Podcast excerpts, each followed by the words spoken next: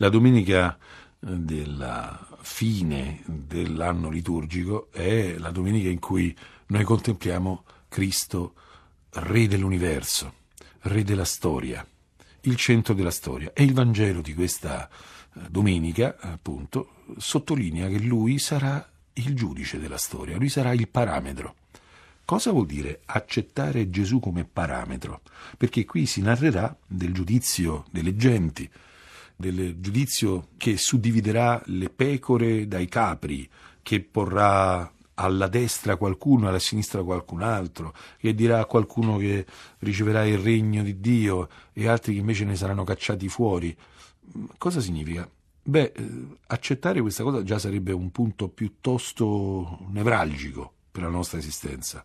Accettare che il Signore Gesù è l'unico parametro valido di ciò che decide dell'eternità, di ciò che decide del nostro destino finale. Innanzitutto bisogna decidere che abbiamo un destino, che la nostra vita non è banale e che siamo chiamati a qualcosa di eterno. E questo non è banale, appunto, questo non è ovvio, perché noi dobbiamo capire noi stessi, secondo una logica di definitività. C'è un esito alla nostra vita. Uno dice sarebbe bello che, che, so, che tutti siano promossi con il sei politico. E non è così giusto, non è così vero allora il male è niente e il bene è niente.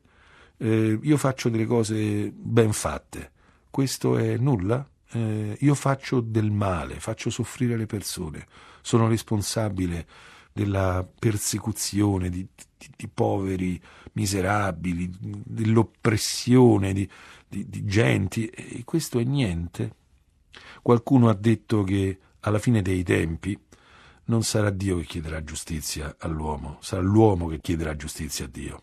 Non possiamo dimenticare di quando San Giovanni Paolo II con forza eh, richiamò i mafiosi ad Agrigento eh, e disse ci sarà un giudizio, prendete sul serio questo giudizio.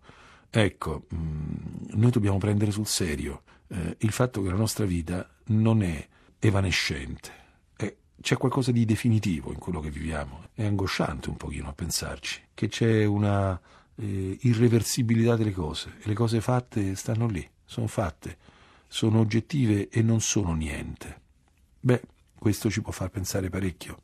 E qual è il parametro della nostra vita? Il parametro della nostra vita è l'amore.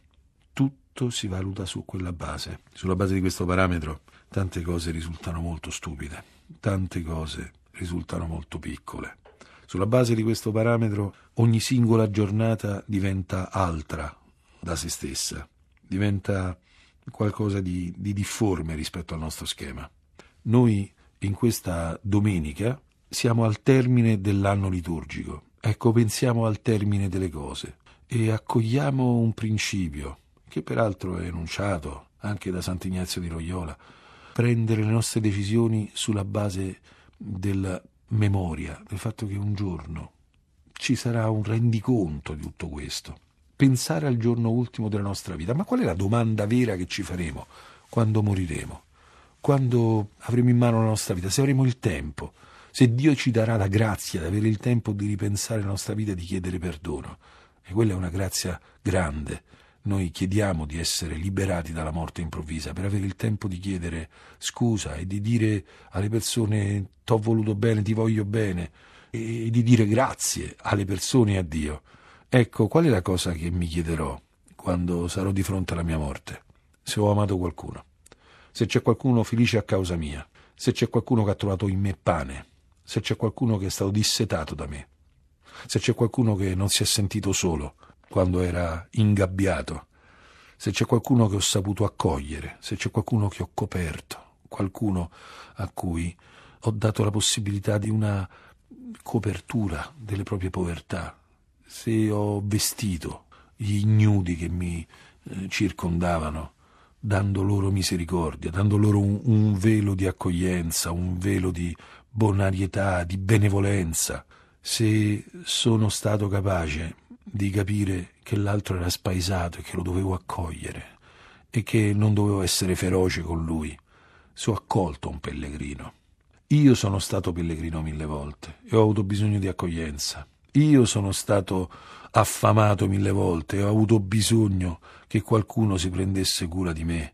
Io sono stato coperto dalla pazienza altrui. Io sono stato visitato dalla premura altrui. Il Signore Gesù dice proprio questo. Tutte le volte che lo avete fatto a qualcuno, lo avete fatto a me. Noi non possiamo scindere i nostri atti dall'eternità. Noi crediamo di fare del bene a qualcuno e c'è qualcosa di eterno in quella cosa lì.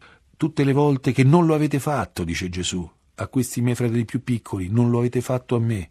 C'è qualcosa di eterno, purtroppo, anche nei nostri no all'amore. Tutte le volte che siamo stati implacabili e abbiamo sottolineato che l'altro era carcerato e se lo meritava, perché ci eravamo dimenticati che anche noi, in una maniera o nell'altra, siamo stati tutti liberati da qualche carcere. Abbiamo tutti avuto bisogno che qualcuno guardasse a noi con tenerezza quando eravamo irretiti dentro le nostre menzogne.